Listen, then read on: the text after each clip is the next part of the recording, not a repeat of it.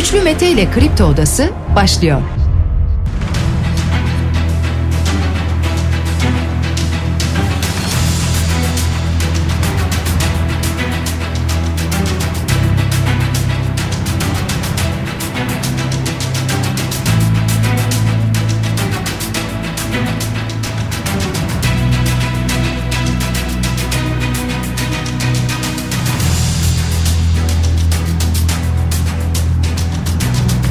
14 Şubat Salı sabahında sizlerle beraberiz sevgili dinleyiciler. Bugün de saat 10'a dek yine Kripto Odası'da sizlerle birlikte olacağız. Gündemdeki başlıkları değerlendireceğiz. Sizler de görüşlerinizle fikirlerinizle programa katılmak isterseniz Twitter üzerinden güçlü mete yazarak bana ulaşabilirsiniz. WhatsApp hattımızın numarası 0532 172 52 32 hatırlatalım programın başında. Tabii gündem malum deprem ve deprem konuşmaya devam ediyoruz. Depremin etkilerini konuşmaya devam ediyoruz. Depremde can kaybı biliyorsunuz 31 bini aştı. Son gelen bilgi 31 bin 643 can kaybı olduğu yönündeydi maalesef.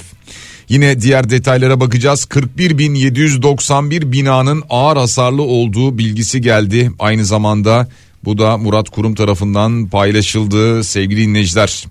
Bülent Arınç seçimin ertelenmesi lazım şeklinde bir mesaj yayınladı. Birazdan buna da bakacağız. İyi Parti'den hemen bir açıklama geldi. Seçim vaktinde gerçekleşmelidir diyor İyi Parti. CHP asrın cinayetinin üstünü örtemezsiniz diyor. 1362 çocuk bakanlık koruması altına alındı sevgili dinleyiciler. İspanyol ekipten bir açıklama var. Makinelerle girerseniz çok insan ölür diyor İspanyol ekip. Türkiye'den de benzer gelen açıklamalar var. Bunlara da önümüzdeki dakikalarda yer vereceğiz. Sevgili dinleyiciler bahsedeceğiz. Borsada yatırımcılar iptal istiyor. Bir yandan borsada tartışmalar var. Borsa ile ilgili tartışmalar var. Önümüzdeki dakikalarda bütün bunların hepsine yer vereceğiz. İsmail Saymaz gazeteci İsmail Saymaz bölgedeydi. Onunla bir telefon bağlantısı da gerçekleştireceğiz. O bölgedeki izlenimlerini alacağız İsmail Saymaz'ın önümüzdeki dakikalarda. Evet gündemde birçok başlık var. Bunları biraz detaylandıralım. Maalesef bundan sonra can kaybı ile ilgili gelecek olan haberler iyi haberler değil. 31.643 açıklanmıştı. Bundan sonra artacak. Görünen o. Maalesef bir yandan şu da var. Tabii ki bir yandan mucizeler yine bekleniyor. Enkaz altında bulunan bir çocuk var. Genç var veya öyle söyleyelim 18 yaşında Muhammed. Ee, ve kendisine şu anda serum bağlandı enkaz altındayken henüz çıkarılmadı. Çıkarılması için çalışmalar bir yandan devam ediyor sevgili dinleyiciler. Ve bir yandan da acaba enkaz ne zaman toplanacak? Enkaz ne zaman kaldırılacak bu konuşuluyor. Ki bu gerçekten işin çok da acı kısmı neden acı kısmı? İnsanlar orada bekliyorlar. Hayatını kaybeden yakınlarının oradan çıkarılmasını, cansız bedenlerini teslim alıp defnetmeyi bekliyorlar. Bir mezar yeri belli olsun istiyorlar. Beklentiler bu yönde. Çok daha detay şeyler var ama yani beden bütünlüğü gibi vesaire falan artık o kadar e, yayında bundan bahsetmeyelim ama böyle beklentiler insanlar bunu bekliyorlar. Şimdi buna karşı da şöyle bir itiraz var tabi e, enkaz kaldırma çalışmaları yapılacak da o zaman buraya kepçeler girecek enkazı alıp kaldıracak ve atacak. Peki ne olacak? Yani altında bulunan insanların yakınları diğer insanlar ne olacak? Onu merak ediyor şu anda insanlar. Nasıl bir çalışma gerçekleştirileceğini merak ediyorlar. Dün e, izlediniz mi bilmiyorum. E, Gökhan Zan'ın bu konuda çok net açıklamaları var.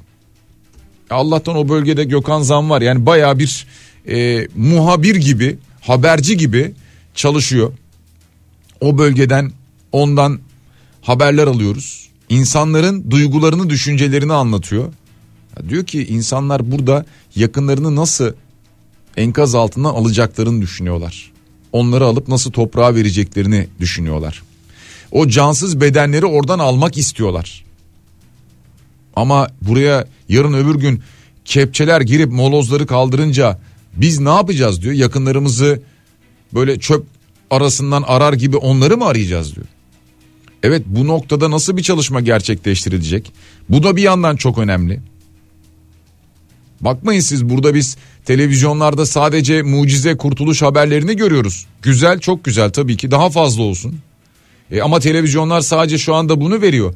Orada çok büyük acılar yaşanıyor. Günlerdir orada bir moloz yığının önünde oturan insanlar var. Sadece bir yetkili gelsin birileri gelsin de o moloz yığını arasından bizim akrabanın cansız bedenini bana teslim etsin. Cenazesini bana versin diye bekleyen insanlar var. Acılar çok büyük sevgili dinleyiciler. Şimdi bir yandan e, zaman zaman oraya e, bu çalışmalar sırasında vinçlerin, kepçelerin girdiğini görüyoruz. Moloz yığınlarının üzerinde mesela şu anda görüyorum Kahramanmaraş'ta moloz yığınların üzerinde bir vinç var bir kepçe var. Şimdi bunlar bu moloz yığınların üzerine çıktığında bir hasar veriyor mu vermiyor mu? Mesela biraz önce söyledim. İspanyol bir ekibin bu konudaki bir röportajı var. Yetkililer makinelerle girmeye karar verdi. Bunun anlamı şu. Eğer makine koyarsanız birçok insanı öldürürsünüz. Biz o aşamada yer alamayız diyor. Kendi İspanya devlet televizyonuna konuşuyorlar. İspanyol ekip ve geri dönerken bunu anlatıyorlar.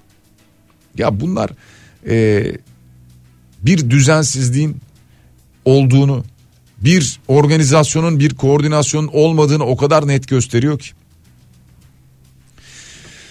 Devam ediyoruz. Deprem bölgesinde enkaz kaldırılmaya başlandı. Şimdi Ali Kurt da o bölgede çalışıyordu. Kiptaş Genel Müdürü aynı zamanda biliyorsunuz Ali Kurt. O da diyor ki enkazlar kaldırılmaya başlandı. Numuneler mutlaka tutanak altına alınmalı. Aksi halde yıkılan binaların yıkım sebepleri delil yetersizliğinden tespit edilemeyecek. Kim suçlu kim değil belirlenemeyecek. Benzer acıların tekrar yaşanmasının önü açılacak diye uyarıyor. Bu konuda e, baroların da uyarısı vardı, hukukçuların da uyarısı vardı. Diyorlar ki muhakkak yıkılan binalarda incelemeler yapılmalı. Enkazla ilgili örnekler, numuneler alınmalı. Bunlar bir kenara kaydedilmeli. Yoksa aksi takdirde bugün yarın enkaz kaldırmaya başlandı mı tüm deliller de ortadan kalkmış olacak. Yani o bina neden yıkıldı? Bir problem var mıydı yok muydu? Binayı yapan müteahhitin bir suçu var mıydı yok muydu? Mimari bir problem mi vardı? Başka bir sorun mu vardı? Neydi? Problem kimdeydi? Bunlar tespit edilemeyecek. Ha şimdi diyeceksiniz ki ya buraya gelene kadar o kadar çok şey var ki evet ama bir düzen içerisinde bunun da hallolması gerekiyor. Bir organizasyon içerisinde bunun da yapılması gerekiyor. Devam ediyoruz gündemdeki depremle ilgili diğer başlıklara. Adıyaman'da yıkılan 6 binanın müteahhidi Mersin'de yakalandı sevgili dinleyiciler. Bir yandan yakalanan müteahhitler var. Yakalanan dediğim özellikle aranan ve yakalanan. Binalarda problem olduğu tespit edilen ve suçlu olduğu düşünülen müteahhitler var. Bu mesela dün bahsetmiştik Hasan Alpargün yakalandı demiştik biliyorsunuz işte yurt dışından getirildi Kıbrıs'tan vesaire falan. Daha sonra yine kendisine soruluyor. Diyor ki benim ihmalim yok. Çok vicdan azabı çekiyorum. Adana'da hasarsız bina yok. Mukadderat diyor mesela. Mukadderat. Daha önce de söylemişti biliyorsunuz mukadderat diye. Tutuklandı. Yine kendisini mukadderat diye savunmuş. İnşaat firmasından, firmalarından Nef gayrimenkulün kurucusu Erden Timur diyor ki yıkılan binalarla ilgili sadece binayı inşa edenin değil aynı zamanda imzayı atanın da tutuklanması gerekir diyor. Şimdi öyle değil mi? Yani binayı inşa eden tamam müteahhiti tutukladın. Peki kim izin verdi? Ya bu inşaatı nasıl yaptı? İnşaat sırasında yapılırken, yapılmadan önce, yapılırken denetimleri kim yaptı?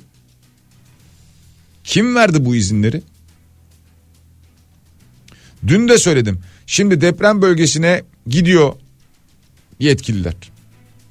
İşte çok üst düzey isimler gidiyor. Bakanlar gidiyor, milletvekilleri gidiyor. E, o bölgeden veya diğer bölgelerden belediye başkanları gidiyor. Siyasi partiler gidiyor. Gidiyor da gidiyor. Gidiyorlar şimdi diyorlar ki biz buradayız. Yani merak etmeyin yanınızdayız mesajını veriyorlar. Keşke bu binalar oraya yapılırken gitseydiniz de biz bu binaları bu şekilde buraya yaptırtmayız diye otursaydınız orada.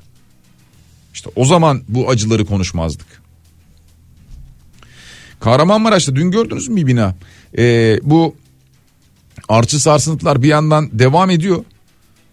Bakıyorsunuz İskenderun'da ikinci depremde zarar gören bir bina artçı bir sarsıntı yaşanıyor. Yerle bir oldu. Dün izlediniz mi bu görüntüyü? Belki izlediniz belki izlemediniz neyse. Ee, ama bu bina iki yıl önce deprem yönetmeliğine göre yapılmış olduğu iddia edilen bir bina. Ki orada iki kişi altında kaldı dendi o bina yıkıldıktan sonra. Deprem yönetmeliğine göre iki yıl önce yapılmış. İddia bu. Adıyaman'da bir otel yıkıldı. 30 rehber hayatını kaybetti. Dün rehberlerin tek tek fotoğrafları isimleri yayınlandı. Enkazda 30 rehber hayatını kaybetti. Ve şimdi tabii ki otelle ilgili bir suç duyurusunda bulunulmuş. Bulunulmuş da şu konu önemli gerçekten. E, oradaki enkaz kaldırılırsa bir delil falan kalmayacak ortada.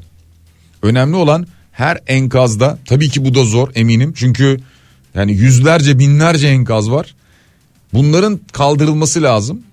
Doğru ama bunlarla ilgili önce incelemelerin yapılması gerekiyor. Şimdi bu e, depremde Gaziantep'te Nurdağ ilçesi e, çok etkilendi biliyorsunuz. Yani en çok konuşulan e, ilçelerden birisi oldu Gaziantep'in Nurdağ ilçesi. Şimdi bu ilçenin iddia o ki zaten büyük bölümü yıkıldı.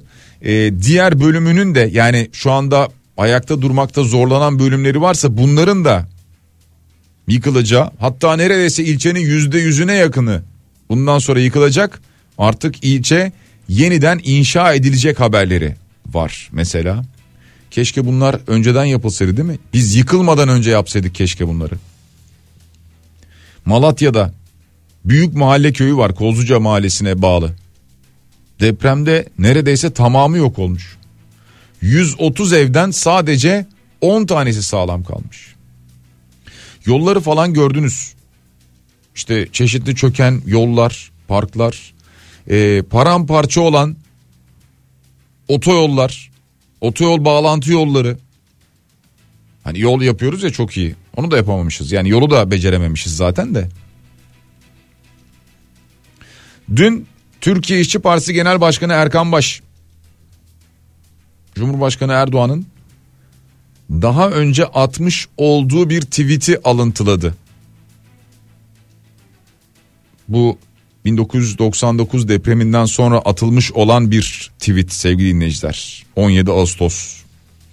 Diyor ki deprem değil bina öldürür. Depremle yaşamayı öğrenmemiz ve buna göre tedbirler almamız gerekiyor diyor.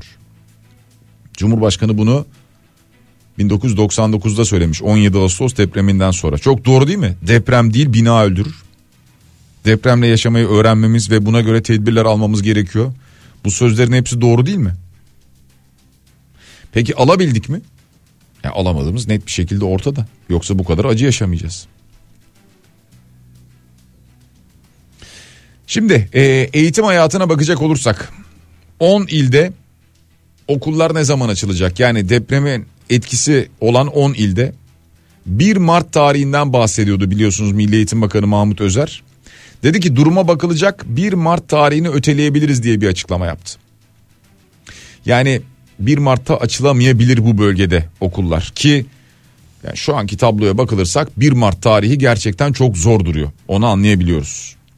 E, ayrıca şunu da söylüyor. Bölgedeki öğretmenler diğer illerde görevlendirilecek. Bu süreçte bu hafta içerisinde başlayacak diyor.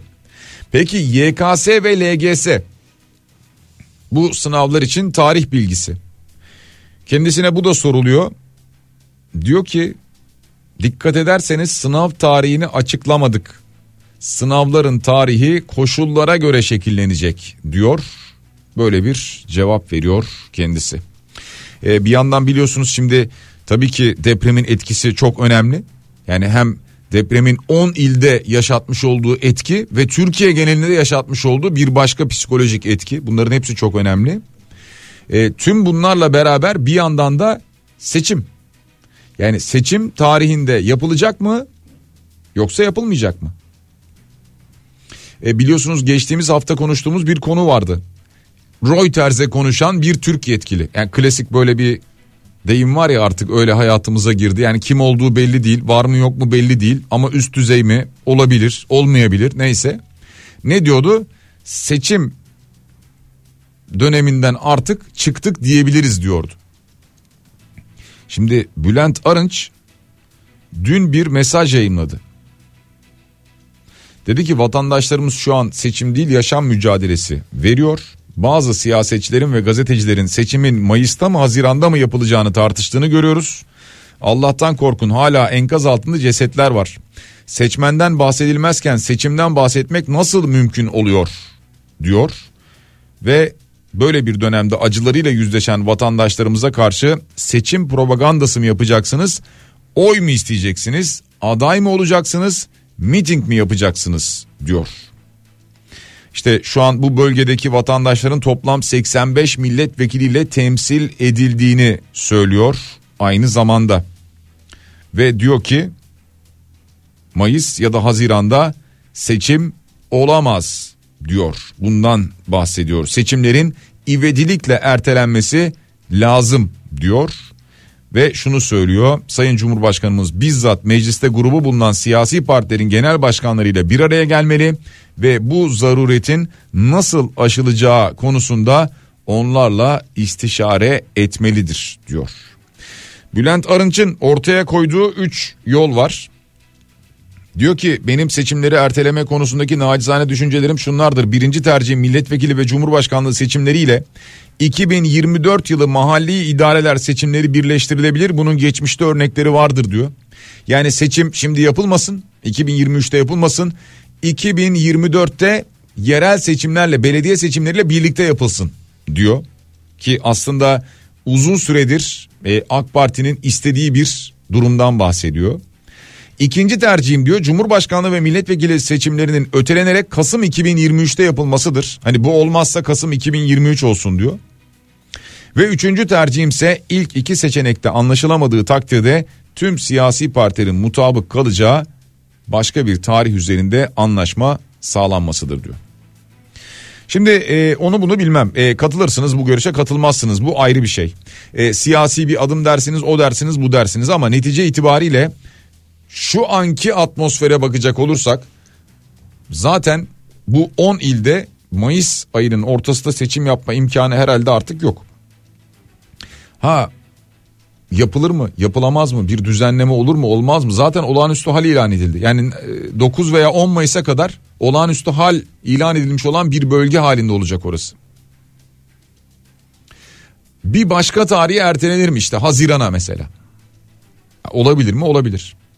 E, ama e, ben zannetmiyorum ki diğer siyasi partilerin işte 2024'de bırakılmasını isteyeceklerini, bunu onaylayacaklarını, oylayacaklarını düşüneceklerini sanmıyorum. Nitekim İyi Parti'den gelen bir açıklama oldu hemen İyi Parti sözcüsü Kürşat Zorlu'dan. Sürecin ve ülke sorunlarının etkin çözümü hem de anayasamıza göre seçimlerin vaktinde gerçekleşmesi. İyi Parti'nin temel yaklaşımı olacaktır diyor. Kürşat Zorlu böyle bir açıklama yapıyor sevgili dinleyiciler. Yani seçim vaktinde olsun diyor netice itibariyle İyi Parti'den gelen açıklama bu. Bakalım diğer siyasi partilerden ne gibi açıklamalar gelecek? Bülent Arınç'ın bu seçim tarihi açıklamasına ilişkin. Bir yanda seçim erteleme yoklaması diğer yanda gençlere gönderdikleri ilk oyum AKP'ye kartı. Gördünüz mü sosyal medyada diyor dinleyicimiz gördüm. Gördüm herhalde yani siz de görmüşsünüz ki göndermişsiniz evet. Nabız yoklama çalışmalarını genelde Devlet Bahçeli yapardı veya onun üzerinden yaparlardı. Bu sefer Bülent Arınç üzerinden yapmışlar. Bu da aslında ihtimalin ne kadar zayıf, kendilerinin de seçim ertelenmesinin ihtimalini az olduğunu gösteriyor bize diyor. Eray göndermiş Bodrum'dan. Yani Bahçeli yapsaydı daha kuvvetli bir ihtimal olurdu. O yapmadı Bülent Arınç yaptı daha zayıf bir ihtimal olarak görüyorlar manasında göndermiş dinleyicimiz ama öyle mi değil mi göreceğiz. Yani belki de e, bu açıklamaların üzerine Devlet Bahçeli'den yine bir açıklama gelebilir. Ee, insanlar dünden bu yana sosyal medyada Devlet Bahçeli'nin bölgeye niye gitmediğini tartışıyorlar mesela. Bir yandan o da var. Neden bu bölgeyi ziyaret etmedi? Osmaniye'yi kendi memleketini niye ziyaret etmedi diye e, sosyal medya üzerinde çokça eleştiri vardı. Bilmiyoruz belki bunlara bir cevap verir. Faik Öztürk CHP'nin sözcüsü biliyorsunuz Faik Öztürk milletvekili kendisi ve diyor ki depremin geleceği belliydi. Bu kentleri depreme karşı güçlendirmek için hiçbir önlem almadılar. Şimdi çıkıp asrın depremi diyerek neden oldukları asrın cinayetinin, asrın ihanetinin üstünü örtemezler diyor. Yani e, ben de bunu anlatmaya çalışıyorum e, işte aşağı yukarı bir haftadır. Bu böyle e, kolayca sığılabilecek, kaçılabilecek bir olay değil.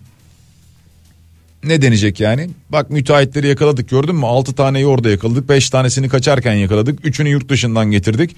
İşte suçlular bunlar bitti. Bu mu yani? Böyle mi olacak? Ve bunu vatandaş yiyecek mi? Devam ediyoruz sevgili dinleyiciler. Gültekin Uysal Demokrat Parti Genel Başkanı rant uğruna tarım alanlarını imara açan imar yolsuzluğuyla siyasetini finanse eden bunca insanın canına kast edenden hesap sormayalım mı? Hesap sormazsak yaşatamayız diyor. Bu arada e, evet bir kurtulma haberi daha geldi Kahramanmaraş'tan. E, demin bahsettiğimiz e, 18 yaşındaki Muhammed vardı acaba o mu diye bakıyorum ama e, 198. saatte yeni mucize olarak şu anda televizyon kanalları bu haberi veriyorlar. Kahramanmaraş'tan gelen görüntüler var sevgili dinleyiciler.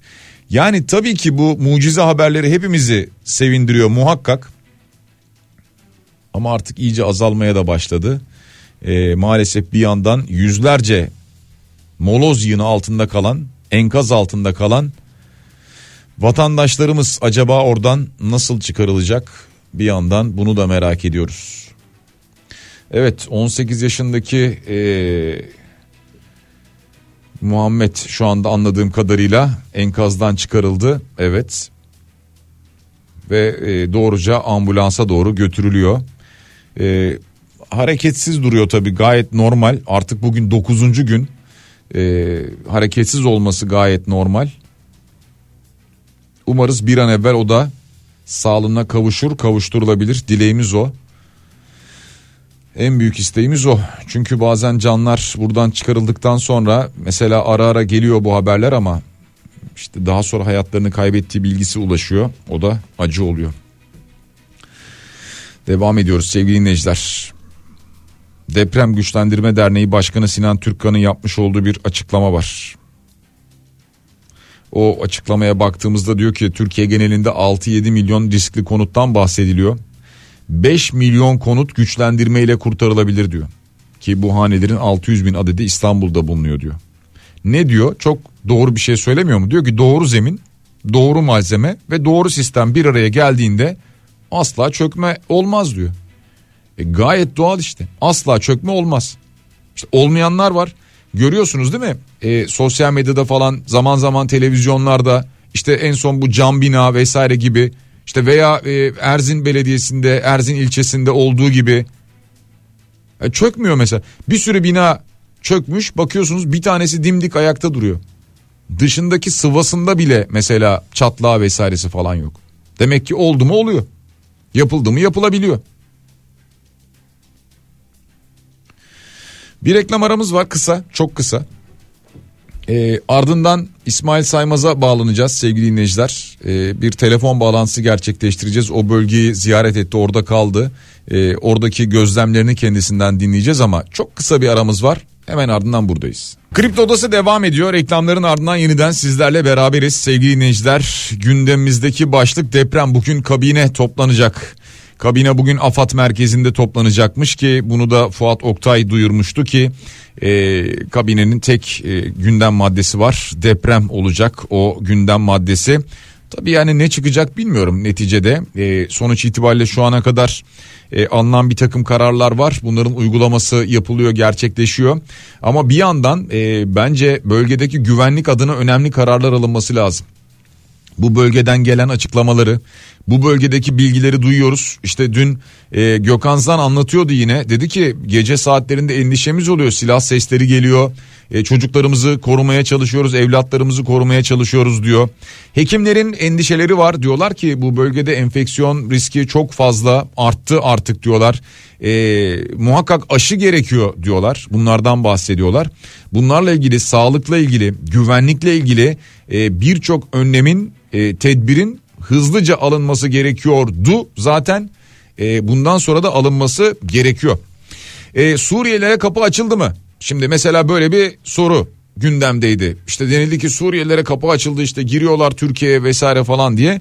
Mevlüt Çavuşoğlu Dışişleri Bakanı dedi ki PKK YPG'nin kontrol ettiği yerlerde kapılar açılmıyor. İki açık kapı tek yönlü çalışıyor dedi. Yani dolayısıyla bu iddialar asılsızdır diye bir açıklama yaptı. Çünkü bir ara bu konuşuluyordu. Ee, Türk Hava Yolları aşağı yukarı 140 binden fazla kişiyi deprem bölgesinden tahliye etti. Türk Hava Yolları'ndan böyle bir haber geldi. Ee, yine tren seferleriyle 30 bin depremzede tahliye edildi. Ulaştırma ve Altyapı Bakanlığı'ndan gelen bir böyle bilgi vardı. 158 tren seferiyle 30 bin kişi tahliye edildi dendi. Yine Pegasus'tan gelen açıklamaya baktığımızda orada da 61 bin kişiden fazlasının bölgeden tahliye edildiğine dair bilgiler var. Bu bölgeden vatandaşlar şu anda uzaklaşmak istiyorlar doğal olarak. Kalacakları yerleri yok. Yatacakları yer yok. Barınma imkanları yok. Görüyorsunuz. Yani daha çadırın ulaşmadığı yerler var mesela. Ee, şimdi deprem bölgesinde ücretsiz telefon, internet ve şarj noktalarının kurulduğuna dair gelen bilgiler var. Telekomünikasyon şirketleri bu hasar gören altyapının onarımı için çalışıyorlar bir yandan. Ee, bir yandan da ücretsiz telefon, internet ve şarj istasyonlarını da hizmete soktuklarına dair gelen bir bilgi var bu bölgeden. Kaldı ki bu bölgeyle iletişim kurabilmek yine şu anda zor. Yani bu bölgede bulunan arkadaşlarımıza, dostlarımıza ulaşırken zorluk çekiyoruz veya zaman zaman onlar da bize ulaşırken zorluk çekiyorlar. Yayınlar esnasında da bunu görüyoruz. Kendi aramalarımızda da bunun farkındayız. Her şeye rağmen şu anda iletişimle ilgili bir zorluk bu bölgede yaşanıyor. Şimdi program başında da duyurmuş olduğumuz gibi gazeteci dostumuz İsmail Saymaz şu anda hattımızda. Ee, İsmail günaydın. Günaydın abi, günaydın yayınlar. Teşekkürler. Ee, şimdi sen bölgeyi gezdin. Ee, bölgedeki gözlemlerinle başlamak istiyorum. En önemli e, sorunu ne olarak tespit ettin? Bir oradan başlayabilir miyiz? Ee, iki aşamada söyleyebilirim. Depremden hemen sonra ilk iki gün boyunca e, AFAD ve arama kurtarma ekiplerinin bölgeye gelmemesi yine buna paralel e, enkaz kaldıracak olan e, vinçten tut filtiye kadar iş ekipmanlarının e, e, temin edilememesi. İlk iki gün bunlar en acil sorunlardı. Hı hı. Ve e, bu nedenle ilk iki gün boyunca pekala yüzlerce enkazda binlerce insan e, çok kolaylıkla çıkarılabilirdi. Hı hı. Maalesef bunların bir bölümü e, imdat çığlıkları e, duyura duyura ses vere vere e, kendilerinin yerlerini belli ettikleri halde maalesef kurtarılamadı ve aramızda değiller. E, çok sayıda insanın ben bu yüzden kurtarılamadığı inancındayım. Hmm. E, ikincisi ise e, şey müthiş koordinasyonsuzluk. Ama bu e, bu felaketin e, sonuçlarını daha da ağırlaştırdı. E, koordinasyonsuzluktan kastım birkaç aşamada bunu söyleyebilirim. E, e birincisi e, arama kurtarma ve e, sağlık birimlerinin koordine şekilde çalışamayışı e, biraz e, hatta bazı arama kurtarma ekipleri e, kendi gündemlerini takip ettiler. Yani onlara gelen telefon, onlara gelen mesajlar gittiler. E, birbirine değmedi. E, yardımlar koordine edilemedi. Ve e, herkes her, çok yüce gönüllü bir toplumuz ancak gönderdiğimiz yardımların koordinasyonu yoktu. Her şehir başında bir başkası kendi yardımını dağıtıyordu ve israf boyutuna varmıştı. Üçüncüsü e, elektrik yoktu. Su yoktu, doğalgaz yoktu. Çadır kent kurulmamıştı. Konteynerler zaten yoktu. Isınma ayaz havadaydı ve ısınma yoktu. seyyar tuvaletler yoktu. Bunlar hiçbiri koordine edilmemişti. Hmm. E, kaçıncı günleri oradaydın? Ben ikinci gün gittim abi. İkinci Hı-hı. gün öğleden sonra. Beşinci gün çıktım. Yani depremin ilk günü hariç en akut e, zaman diliminde oradaydım. Yani dün Cüneyt Özdemir'le konuştum. Hı-hı. Benim siz, sana söylediğim şu e, olgulardan e, hiçbiri tam olarak düzelmedi. Yani ha, halen daha e, Hatay elektrik verilemiyor. E, halen daha doğalgaz yok. Çadır kentler kuruldu ancak yeterli değil. Ben oradayken kurulamamıştı. Tuvalet sorunu halen çözülemedi. Zaten bunu hayret ediyorum. Yani en çok hayret ettiğim bu. Hani arama kurtarma ekibinin bile gönderilmemesi için ileri sürülen bazı mazeretleri tamam belki anlayabilirim ama tuvaletin 7. günde gönderilmemesi de hala anlayabilmiş değil. Burada bu bölgede e, ciddi anlamda bir e, salgın hastalık riskinden bahsediliyor. E, biraz önce Var, evet. ben de yayında bahsediyordum. Dün mesela e, Gökhan Zan yine bir e, yayında katıldığında söylüyor. Diyor ki bir güvenlik e, riski de var burada diyor. Gece silah sesleri duyuyoruz çocuklarımızı korumaya çalışıyoruz diyor. E, güvenlik e, riski ve aynı zamanda salgın hastalık riskine Üç dair tane. gözlemlerin neler? Üç tane risk var. Bunlardan biri salgın hastalık riski. Salgın hastalık riskinin sebebi şu. Temiz su erişim yok e, ve tuvalet yok. Yani Hatay herkes e, maalesef çok özür dileyerek söylüyorum. Yani bulabildiği yerde tuvaletini görebiliyor. Kadınların çektiği sıkıntıyı artık hmm. e, gözünüzde canlandırmanızı düşünüyorum yani. Size bırakıyorum. Evet. Tuvalet sorunu yok, temiz suyun sorunu yok, banyo yok. Ben 5 gün boyunca banyo yapmadığım gibi ayakkabımı çıkaramadım ayağımdan neredeyse. Hmm. E, neredeyse değil öyle. Tişörtüm üzerime yapıştı. Yani e, dolayısıyla bunlar salgın hastalıkları e, başlangıcı durumunda olacak. İkincisi e, cenazeler halen daha binlerce göçüğün altında e, bence çok sayıda ceset var ve çıkarılamadı. Dolayısıyla e, ölülerin de kokmaya başladığı evredeyiz. Hmm. Bu da başkaca salgın hastalıklarına neden olabilir. Zaten bir süre cenazeler o kadar çok taşınamadılar. Yani bunun için yeterli cenaze aracı yeterli e, cenaze aracı olmadığı için ambulanslarla sevk edildi. Mezarlık bitti, yeni bir mezarlık açıldı. Ve bazı cenazeler yolların kenarlarında battaniyelerin içindeydi. Ceset torbası yetişmemişti. İnsanlar böyle yüzlerini açıp açıp benimki mi diye bakıyorlardı. Bazı cenazelerin sahibi yoktu. Çünkü sahipleri de ölmüştü. Hmm. Ve e, el arabalarıyla taşınıyordu bazı cenazeler. E, ve e, yani burada şöyle bir durum da var. Hatay'da 500 bin kadar Suriyeli var ve bunların bazıları kayıtlı bazıları kayıtsız bazıları kimliği belli değil. Dolayısıyla kimin öldüğü ve kimin yakın olduğunu da belirlemek zor. Bu birinci sorun ve bunların hepsi tabii bir salgın hastalığı tetikler. İkincisi e, güvenlik sorunu. İlk andan itibaren güvenlik sorunu vardı. Şehre ilk bir asker gelmişti ama polis yetersizdi. Ve şehir aydınlatılamadığı için ana arter, birkaç ana arter, birkaç nokta, Vali Göbeği Meydanı ve Köprübaşı meydanını saymazsak hı hı. güvenlik önlemi yoktu. Vatandaşlar da bunu kimi yani yolda kimi çevirsen sana söylüyor zaten. Ee, işte marketlerin, dükkanların yağmalandığı, evlere girildiği, mücevherlerin çalındığı e, artık bir kent dedikodusu olmaktan çıkmış vakaya dönüşmüştü. Ve tabii e, günler geçtikçe öfke de e, işte bulabildiği ilk örnekte dışa vuruyor kendisini. İnsanlar yağmacı olduğunu düşündükleri kişilerin e, buldukları yerde cezalandırma eylemi göstermeye başladı. Evet. Ve nedense bu suçlar da hep genelde Suriyelilere özgüleniyor ve onlara genelleniyor. Aslında yağma ve talan suçuna karışanlar arasında Türkler de var maalesef. E, fakat tabii Suriyeliler e, olağan hedef hali, olağan şüpheli ve hedef hali geliyorlar. Ve dolayısıyla onlara yönelik anında e, şiddet eğilimi başlıyor. Hatta normalde bunu önlemesi gereken polisler ve yer yer askerler de e, işte işkence ve kötü muameleye başlıyor. Bunun kabul edilebilir tarafı yok. E, hem bir güvenlik problemi var hem de böylesi bir e, şiddeti tetikleme ihtimali var. Burada e, işte Türk vatandaşlar ve Suriyeliler arasında bir gerilim de e, boy gösterebilir. E, böyle bir riski de içeriyor. E, üçüncüsü Hatay'ın boşalma riski. Hı. Şimdi sadece Hatay için geçerli değil tabii Maraş, Antep için de geçerli ama Hatay için daha özel bir bahis açmak gerekiyor. Şimdi insanlar e, cesedini gömen, yakınını kurtaran gidiyor. Arabayı bulan gidiyor. Adana'ya, Mersin'e, efendim söyleyeyim, daha kuzeye, Ankara'ya, İstanbul'a, İzmir'e doğru geçiyorlar. Hatay çok özgün bir şehir. Hatay'ın sosyolojik yapısı, Hatay'ın demografisi, Hatay'ın e, tarihsel e, birikimi diğer illerden onu ayırıyor.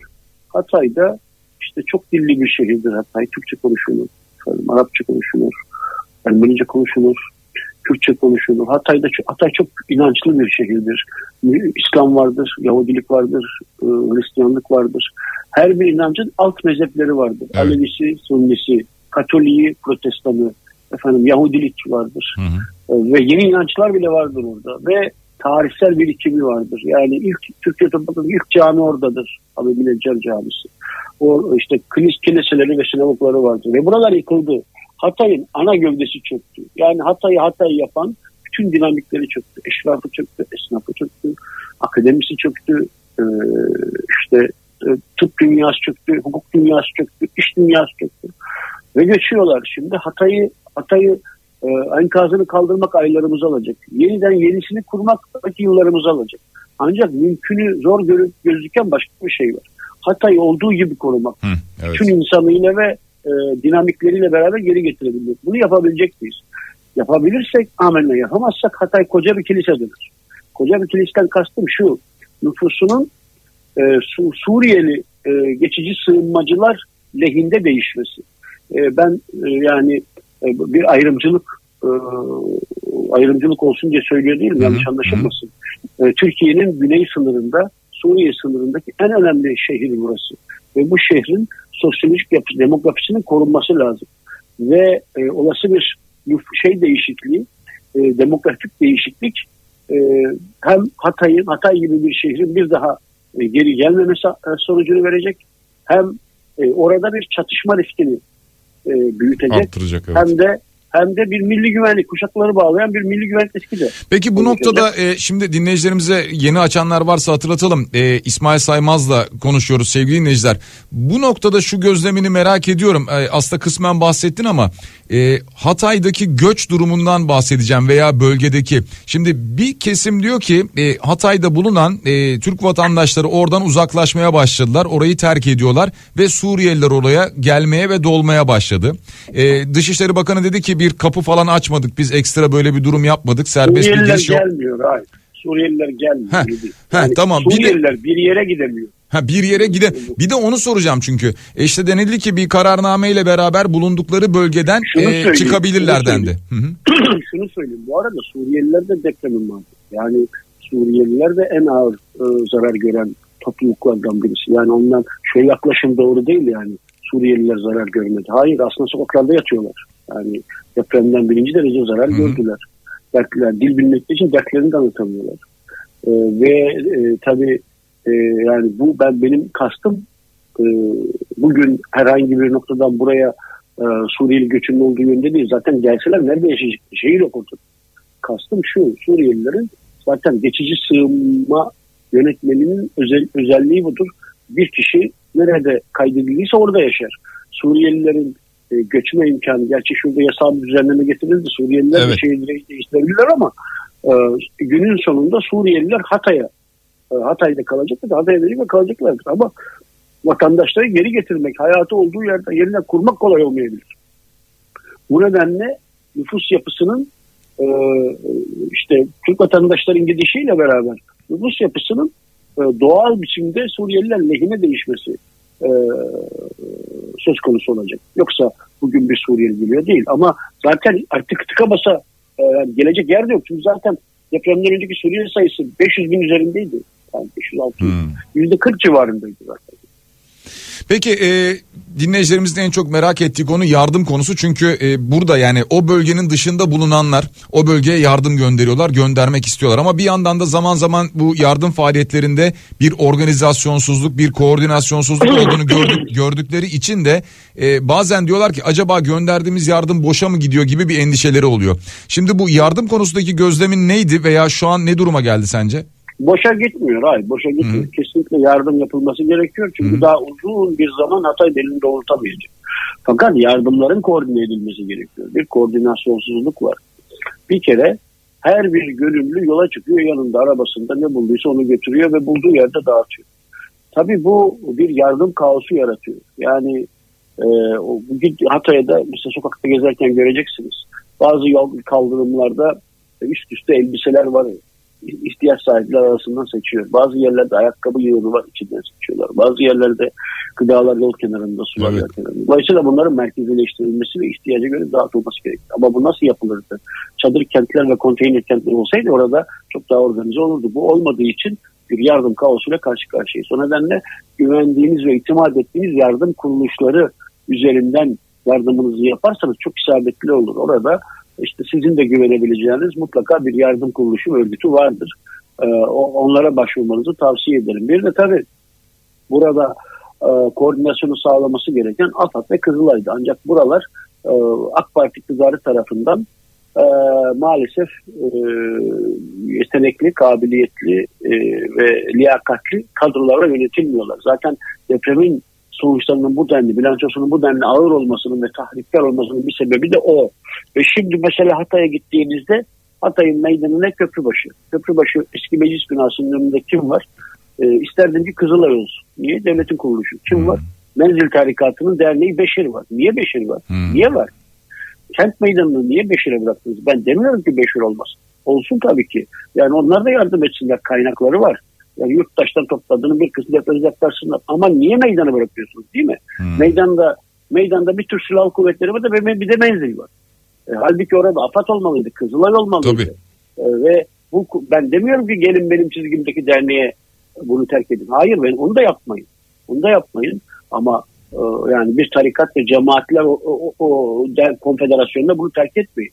Ama gördüğümüz kadarıyla e, işte çok sayıda e, işte tarikat ve cemaate bağlı yardım derneği sahada neredeyse Kızılay'dan daha e, ve AFAD'dan daha etkin demeyeyim ama daha görünür hale gelmişler. Bu da devlet kuruluşlarının meydanı tümüyle bunlara gönüllü şekilde terk etmesine kaynaklanıyor. Olmaz böyle bir şey. Olmaz. Evet. AFAD niye var? Kızılay niye var? İsmail son olarak şunu sormak istiyorum sana. E, bundan sonrasına dair orada nasıl bir izlenimin var? E, genel itibariyle çalışmalara baktığında yani bu enkaz kaldırma çalışmaları yapılacak. Bundan sonra e, orada yeniden bir yapılaşma gerekecek. Orada açıkta kalan insanlar var. Sadece binası yıkılanlar değil, binası hasarlı olan insanlar da var. Nasıl bir yaşam bekliyor? Şimdi yani yaza doğru yani yaz, yaza kadar burada e, yaşamı kurmak çok zor olacak. Çünkü Hatay'da yaşamı kurabilecek e, merkezler çöktü. İş alanları çöktü, sanayi çöktü, esnaf çöktü. Dolayısıyla yaza kadar e, en azından enkazların kaldırılmasıyla zaman geçer. Yazın havaların ısınmasıyla beraber belli bir ölçüde geri dönüş olur diye tahmin ediyorum. Ya da arzu ediyorum yani bilemiyorum. Temenni mi, tahmin mi onu da bilemiyorum. E, yani e, yoksa şu haliyle orada yaşam mümkün değil. Zaten bugün gitsem mümkün değil. Elektrik yok yani. Elektrik yok, su yok, doğalgaz yok, tuvalet yok, hiçbir şey yok. E, insanlar hayatlarına devam edecekler. Güvenli yerlere gidecekler. Dolayısıyla e, ben yaz başına kadar e, enkazların kaldırılmasıyla geçeceğini, yazdan itibaren işte yeniden imarın başlayabileceğini öngörüyorum. E, Hatay'ın eski haline dönmesi yıllarımızı alır diye düşünüyorum. Evet, e, çok teşekkürler. Hatay'ı Hı. 6 Şubat'a kadar görmemiş olanlar Hı hı. çok eyvahlanacaklar. Doğru, doğru. Türkiye'nin en güzel şehirlerinden Çok biri doğru. oldu. Yani e, böyle tarihteki böyle bir şehrin e, tarihte belli şehirler belli felaketlerde maalesef yok olur ya işte belli savaşlarda Hatay'da öyle bir felakete uğradı diye çok üzülüyorum. Evet. Hatay'ı görmemiş olanlar sinirlerini ve dizlerini dövebilirler. Tarihi, kültürü her şeyle beraber şu anda yok olmuş gibi görünüyor. Ee, Evet. Umarım senin söylediğin gibi olur. Ee, bir yapılaşma gerçekleşirken e, bütün bunlara dikkat edilir ama yani daha önceki tecrübeler öyle gösteriyor ki e, çok dikkat edilmez gibi geliyor bana. Umarız Evet. ben e, yanlış düşünüyorumdur. İsmail çok teşekkürler. Sağ ol. Abi sevgiler dilerim. Teşekkürler. Sağ ol. Çok Sağlıcakla. teşekkür ediyorum. Sağ ol. İsmail Saymaz'dı konuğumuz sevgili dinleyiciler. Ee, o bölgedeki özellikle Hatay'daydı. Ee, o bölgedeki izlenimlerini aldık İsmail Saymaz'dan. Biraz sonra Candaş Tolga Işık hattımızda olacak. E, onu da hatırlatalım. O da o bölgeye gitti, bir ziyaret etti. Onunla da bir e, telefon bağlantısı gerçekleştireceğiz. Hatırlatalım. Ve devam edelim. E, Kandilli Rasathanesi'nden gelen bir açıklama vardı. Marmara Denizi'nde suyun çekilmesiyle ilgili endişeler vardı ki bu endişelere ilişkin bir açıklama yaptı. Ee, bunun deprem kaynaklı olmadığını ifade etti. Tektonik deprem kaynaklı olmayıp basınç farkından kaynaklı meteorolojik bir olay olduğunu söyledi. Böyle bir açıklama geldi. Ee, yine bu deprem bölgesinde delil karartmaya karşı programın başında söylemiştik. Türkiye Barolar Birliği'nden Erinç Sakan'ın bir açıklaması oldu.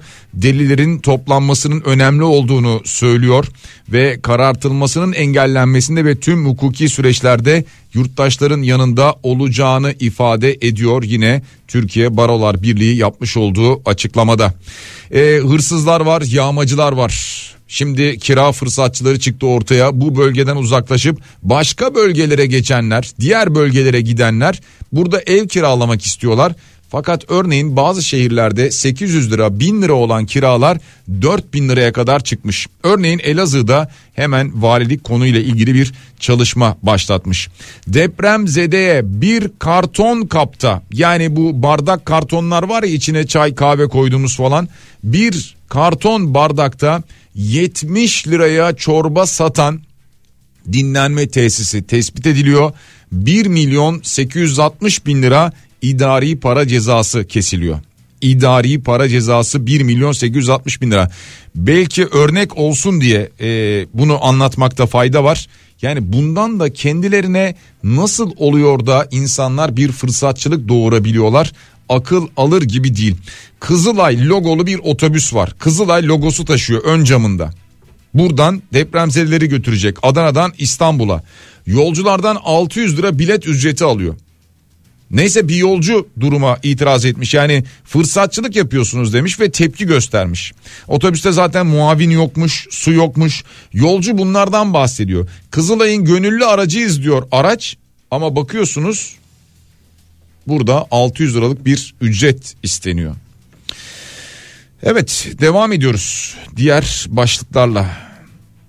HDP'den Mithat Sancar'dan bir açıklama var. Özellikle demokrasi güçlerinin hızla her alanda koordine olarak bu felaketin acılarını azaltma ve yaraları sarma konusunda sorumluluğu var diyor. Yapmış olduğu açıklamada Mithat Sancar sevgili dinleyiciler. Mert Fırat her gün 4000'den fazla depremzedenin gıda ihtiyacını gideriyoruz diyor. Hatay'da ihtiyaç haritası platformu üyeleri çalışmaya devam ediyor sevgili dinleyiciler. Online imece sistemiyle ihtiyaç haritasına sizler de destek olabilirsiniz. Sizler de ihtiyaç haritasının internet sitesinden girip bu desteği sağlayabilirsiniz. Hatırlatalım Mert Fırat'ta 4000'den fazla depremzedenin gıda ihtiyacını her gün karşılıyoruz diyor. Devam ediyoruz. İstanbul Büyükşehir Belediyesi'nin yapmış olduğu son analize göre 7,5 büyüklüğündeki bir depremde İstanbul'da 91 bin bina ağır ve çok ağır hasar 167 bin bina orta hasar alacak diyor İstanbul Büyükşehir Belediyesi. Yaklaşık 250 bin bina içinde yaşayan milyonlarca kişinin büyük risk altında olduğu da ortaya çıkıyor. İstanbul Büyükşehir Belediyesi'nin bu raporunu bulabilirsiniz. İlçe ilçe o ilçelerdeki mahallelere kadar tek tek detaylı bir şekilde bir raporu var. İstanbul Büyükşehir Belediyesi'nin bu rapora ulaşabilirsiniz. İnternet üzerinden hatırlatalım. Ve Candaş şu anda hattımızda. Candaş günaydın. Günaydın abi. Ee, sen de bölgeyi gezdin, ziyaret ettin. Ee, bir defa hangi şehirlerdeydin? Ee, öncelikle İsmail'e sorduğum gibi sana da soracağım. En büyük sorunu, gözlemlediğin en büyük sorunu söyler misin? Yani gör, ben Maraş'la Adıyaman'a gittim. Hı hı. Ee, El, Elbistan'a işte depremin merkezi üssü Pazarcık'a. Şu an itibariyle en büyük sorun tabii birincisi e, çadır. ikincisi tuvalet. Hı hı. ısınma. E, e, ana sorunlar bunlar. Yani e, yeme iç, yani yemek e, falan işte e, gıda meselesi öyle çok kıyafet meselesi öyle söylendiği gibi falan değil. Esasen en büyük sorun benim gördüğüm aslında bunu yetkililer de kendileri de söylüyorlar. AFAD'ın yaptığı kampanyalara Kızılay'ın şu anki e, şeyine baktığında da görüyorsun. En büyük sorun çadır. Hmm. E, şimdilik çadır sonra konteyner sonra ev tabii. E, ondan hemen sonra da e, ısınma çok büyük sorun. Şehir merkezlerinde tabii hijyenik hijyen e, çok büyük sorun. Tuvalet başta olmak üzere işte ped e, benzeri hijyenik malzemelerin ihtiyaçları çok büyük sorun. Hmm. E, ilk etapta şu anda görünen herkesin de söylediği bu. Tabii çadır şu anda yetkililer şey diyorlar yani e, şu anda elimizde olan çadır miktarının iki katına ihtiyacımız var diyorlar ve bununla ilgili Kızılay bir yandan hem üretime hem de dışarıdan siparişi de e, başlamış bunların gelmesi muhtemelen bu hafta içinde olacak. Üretiminde önüm yani bu ayın ortasına doğru tamamlanıp e, ihtiyaç sahiplerine dağıtılması Yani aslında şunu düşünüyorum e, yurt dışından birçok yardım teklifi vardı. Buradan da herhalde çadırlar geliyordur diye düşünüyorum ama tabii ki ihtiyaç yani, fazladır muhakkak. O yardım tabii tekliflerinde çadır var mı çadır e, ne onu bilmiyorum o yüzden bir şey söyleyemem ama ihtiyaç anlamında şu andaki durum bu. Yani bunu Kızılay yetkilileri falan da kendileri de söylüyorlar. Afet koordinasyon merkezlerine de gittiğinizde e, söylüyorlar ki AFAD'ın şu anki şeyine de bakarsan kampanyalarına merkezinde çadırı var. Peki Candaş sen orada e, insanları da gözlemledin e, veya belki de konuştun. E, oradaki e, onların ihtiyacı ne? Neden bahsediyorsun? Yani çadır dışında e, ne gibi beklentileri var? Ya tabii orada en önemli ihtiyaç artık maalesef e, karşılanamayacak olan ilk 48 saat belki de ilk 2 gün 3 gün arama kurtarmaydı. O ilk 2 gün 3 gün o o yapılamadı. Yani koordinasyonsuzluktan yapılamadı, yetersizlikten yapılamadı ama maalesef yapılamadı. En büyük ihtiyaç buydu ilk etapta. Ondan sonra da biraz önce saydıklarım. Ee, insanlar da bunu söylüyorlar. Ee, herkesin e, söylediği bu arama kurtarma çok e, maalesef geç kaldı, koordine edilemedi. E, yardımların dağıtılması meselesi de ilk üç gün benzer şekilde. Eğer bunu sorduğumuzda e, yetkililerin söylediği şey işte o çok büyük afet işte 10 ilde birden oldu. Asrın felaketi. Şimdi bakarsan zaten iktidara yakın kuruluşlar sürekli asrın felaketi evet, deyip duruyor. Evet. E, tabii çok büyük bir felaket. Bunu bilim insanları da söylüyor. Depremin büyüklüğü çok büyük. İki deprem üst üste e, o e, hava şartları, kış bunların hepsi doğru ama bu e, bu depremin bir sürpriz olduğunu ifade etmiyor. Bu deprem bilimin yıllardır söylediği, geleceği belli olan, e, önceden plan yapılması gereken ve bu depremin diye bir depremin diğerini tetiklemesinin de felaket senaryosunun içinde olması gereken bir e, doğal afet. E, biz tabii e, 99 depremini üzerinden 23 yıl geçmiş olmasına rağmen ne kadar umursadığımız ortada e, bu depremi, bu fay hattını da o kadar umursamışız. Bu başımıza gelen de yani bu plansızlık, programsızlıkta bunun bu umursamazlığın bir sonucu. O yüzden yani o, bu tabii çok büyük afet falan ama şu anki bu 3 3 3 günlük ilk 3 günlük koordinasyonsuzluğu, yetersizliği bununla açıklamak mümkün değil. E, vatandaşın da tabii e, bununla ilgili çok söylediği şeyler var haklı olarak. Hı hı. Onun dışında şu anda da e, program yani başında da senin sorduğun gibi va, e, en büyük ihtiyaçlar temelde bunlar. Yani Maraş'ta çöplerin toplanması çok büyük sorundu. Mesela e, cumartesi günü biz gittik. Cumartesi günü e, söyledik. Bu çok ciddi sorun. İşte elektrik hem güvenlik hem de e, şebekeden kaynaklı sorunlardan dolayı verilemiyor. Çünkü hala arama kurtarma evet, çalışmaları evet. devam ettiği noktalar var. E, o bir sorun. E, bunlar. Peki e, şimdi biz aslında ben geçtiğimiz gün yayında da söyledim biz yayında e, senin ilk katıldığın dönemlerde birlikte yaptığımız yayınlarda depremden çok sıklıkla bahsediyorduk. Hayatımızda deprem yokken de sallanmıyorken de bahsediyorduk. Hatta ve hatta dinleyicilerimiz hatırlarlar demiştim. Biz e, İstanbul Büyükşehir Belediye Başkan adaylarını aldığımızda İzmir e, Belediye Başkan adaylarını aldığımızda sorduğumuz soru hep depremdi. Önceliğiniz deprem olacak mı sorusuydu. E, depreme hazırlıklı olmadığımız yani bu İstanbul'da da benzer şey geçerlidir bence. E, depreme hazırlıklı olmadığımız net bir şekilde ortaya çıktı. E, Naci Hoca defalarca uyardı demiştik. Bir hatırlatma yapalım parantez açıp. E, bu akşam senin e, az önce konuştuğumda e, konuğun Profesör Doktor Naci Görür olacak. Dinleyicilerimize evet. onu hatırlatalım. E, bir de Celal Şengör Hoca ile görüştün. E, çok e, böyle videoyu tabi izlemek lazım. E, Kafa TV'de bunu izlemek lazım. Doğrusu bu. Ama e, çok kısa bir oradan bir bölüm bize söyleyebilir misin? Mesela en çok neye dikkat çekti? Sonrasını biz tabii ki Kafa TV'den izleyelim. Valla Celal Hoca ile biz bir programa başlamıştık e, depremden önce. Olmasaydı ne olurdu diye. Fakat orada çektiğimiz bölümler başka tabii yani bilim, tarih, e, bilim felsefesi gibi konulardı. Ancak artık gündem Türkiye'nin gündemi deprem olunca biz de deprem özel programı çektik. Çekmeye başladık. Onun ilkini de dün gece yayına verdik. E, orada işte bu yani bu dün yayınlanan bölüm, bölümde genel olarak Celal Şengör e, deprem meselesini işte Türkiye'deki bu e, işte Türkiye'nin içinde bulunduğu fay hattı kuşağını, bunun sonuçlarını anlatıyor. Ama bütün bunlardan öte anlattığı şey ben e, işte şeyden yayın yaptığım deprem bölgesinden yayın yaptığımda demiştim ki ya Türkiye'nin artık şunu anlayalım en büyük ulusal güvenlik meselesi depremdi. E, yani Türkiye'nin en büyük ve en çılgın projesi insanlarını artık doğal afetlerde doğal olarak ölüme terk etmemek ve ölmemeleri olmamalı Hı-hı. dedim. Hocayla da bunu konuşurken dedim ki yani bence böyledir. O da dedi ki hayır dedi. Bence Türkiye'nin en büyük dedi meselesi ulusal güvenlik sorunu deprem değildir dedi. Bir insanların yani bir bizlerin doğru konuşma alışkanlığımızın olmaması dedi. Hmm. Videoda yani bunu, da, evet tanıtımında da o var zaten. yani bu, doğruyu söyleme alışkanlığımız yok diyor. Tabii yani e, vatandaşa doğru söylemeyi alışkanlığı olmayan yöneticilerden bahsediyor ve kendi kendine doğru söylemeyi e, alışkanlığı olmayan bir, bir toplumdan bahsediyor. E, çok doğru yani deprem olana kadar depremi kimse konuşmak istemiyor. Kimse evinin çürük olduğunu kabul etmek istemiyor. E, kimse vatandaşa aslında e, kendi görevini yapması gerektiği şeyi layıkıyla yapamadığını itiraf etmiyor. Kimse kimseyi eleştirmiyor. Kimsenin kendisine dair bir öz eleştirisi yok. E bunlar tabii tepki çeken toplumun çok alışmadığı şeyler.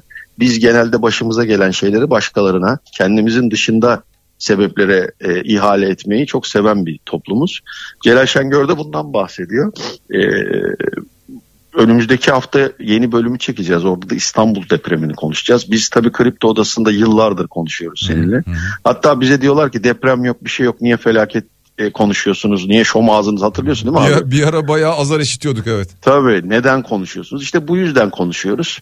Ama güçlü abi yani Celal Şengör de bunu söyledi. Dedim ki yani e, acaba bu depremden bir ders alacak mıyız? Yani 99 depreminden hiçbir ders almadık. Bak bedelini şimdi 30 bini geçti kaybettiğimiz insan sayısı. E, imar barışları olduğunda işte kutlamalar yaparak falan ya. insanlar tepki veriyorlar. Şimdi acaba e, 2023'teki Maraş depreminden ders alacağız mı. Bu Celal Şengör'e de sordum. Hayır dedi. Yani bu geçici bir şey. E, bir iki haftaya bir daha deprem olmazsa Türkiye'de deprem konusu yine kapanır. Ta ki bir sonraki ta ki bir sonraki depreme kadar.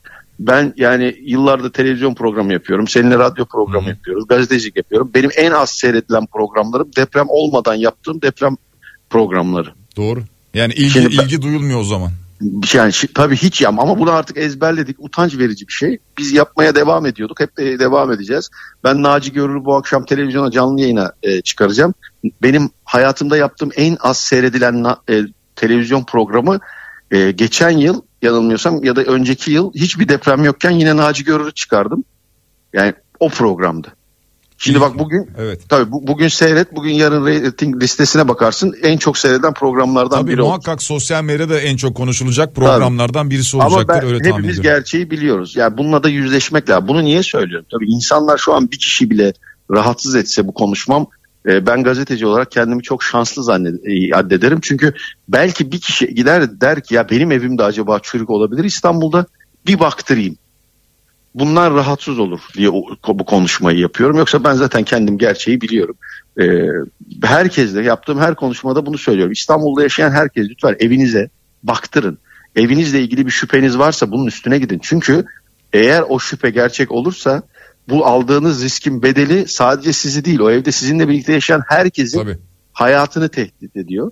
Ee, umarım e, bu depremden, bu konuşmalardan bir kişiyi bile rahatsız edip hayatını kurtulmasına vesile olur. Candaş şimdi aslında e, süremizi doldurduk sonuna geldik ama bu konuyla direkt bağlantısı olmasa da bağlantılı bir soruyu sorarak kapatmak istiyorum. E, senin çünkü e, haber kaynakların geniştir, e, alanın büyüktür. E, Ankara'yla e, Ankara'dan gelen duyumları fazlaca alırsın o nedenle soruyorum. E, seçim tarihinde yapılır mı yapılmaz mı tartışması var şimdi. Ee, yani yapı anayasal olarak yapılmaması lazım ama anayasal olarak yapılmaması gereken birçok şeyi e, yapıldığı bir ülkede yaşıyoruz. E, ya bu Bülent Arınç'ın şeyinden bahsediyor. Evet. O da çok komik değil mi? Yani kamuoyuna saygıyla deyip kamuoyuna böyle bir hakaret etmek de bir enteresan bir açıklama olmuş. Hmm. E, olmaması lazım ama benim bildiğim, duyduğum e, şu anda böyle bir çalışma yani e, böyle bir planı olan benim duyduğum tabii söyleyeyim yok. Hmm. Ama e, Türkiye'de öyle şeyler oluyor ki bu da olabilir. Yani şu anda hala enkazın altında insanlar e, hayat kurtulmaya çalışıyor. Hı-hı. insanlar var. birileri seçim tarihi düşünüyorsa da yazıklar olsun ne diyeyim yani. Evet e, teşekkür ediyoruz. Candaş sağ ol. E, kolay gelsin sana da. Akşam abi. içinde iyi yayınlar. Teşekkürler. Sağ ol abi. Hoşçakal. Evet sevgili dinleyiciler biz de artık programın sonuna geliyoruz. E, hem İsmail Saymaz'la hem Candaş Tolga Işık'la da e, o bölgeden izlenimlerini de aldık. Genel itibariyle e, depremle ve şu anda içinde bulunduğumuz e, durumla ilgili de bildiklerini, bilgilerini, e, öngörülerini aktardılar. E, bir kez daha hatırlatalım. E, bu akşam az önce konuştuğumda Candaş Tolga Işık'ın konuğu olacak Profesör Doktor Naci görür. Bunu hatırlatalım. E, Celal Şengör röportajını da Kafa TV'den izleyebilirsiniz YouTube'dan. Onu da hatırlatalım. Cenkere Teknik Masar'a teşekkür ediyoruz. Yarın sabah aynı saat diliminde yeniden beraberiz. Hepinize sağlıklı ve güzel bir gün diliyorum olabildiğince. E, bu arada e, Muhammed az önceki görüntüde bizim bahsettiğimiz kişi kurtarılan kişi Muhammed değildi ama şu anda 199. saatte Muhammed kurtarıldı. E, şu anda sedye ile beraber ambulansa götürülüyor. E, 18 yaşındaydı Muhammed. 199. saatte enkazdan çıkarıldı. Umarız bir an evvel sağlığına kavuşur. İyi haberler alırız Muhammed'den bundan sonra da. Yarın sabah beraberiz. Şimdilik hoşçakalın.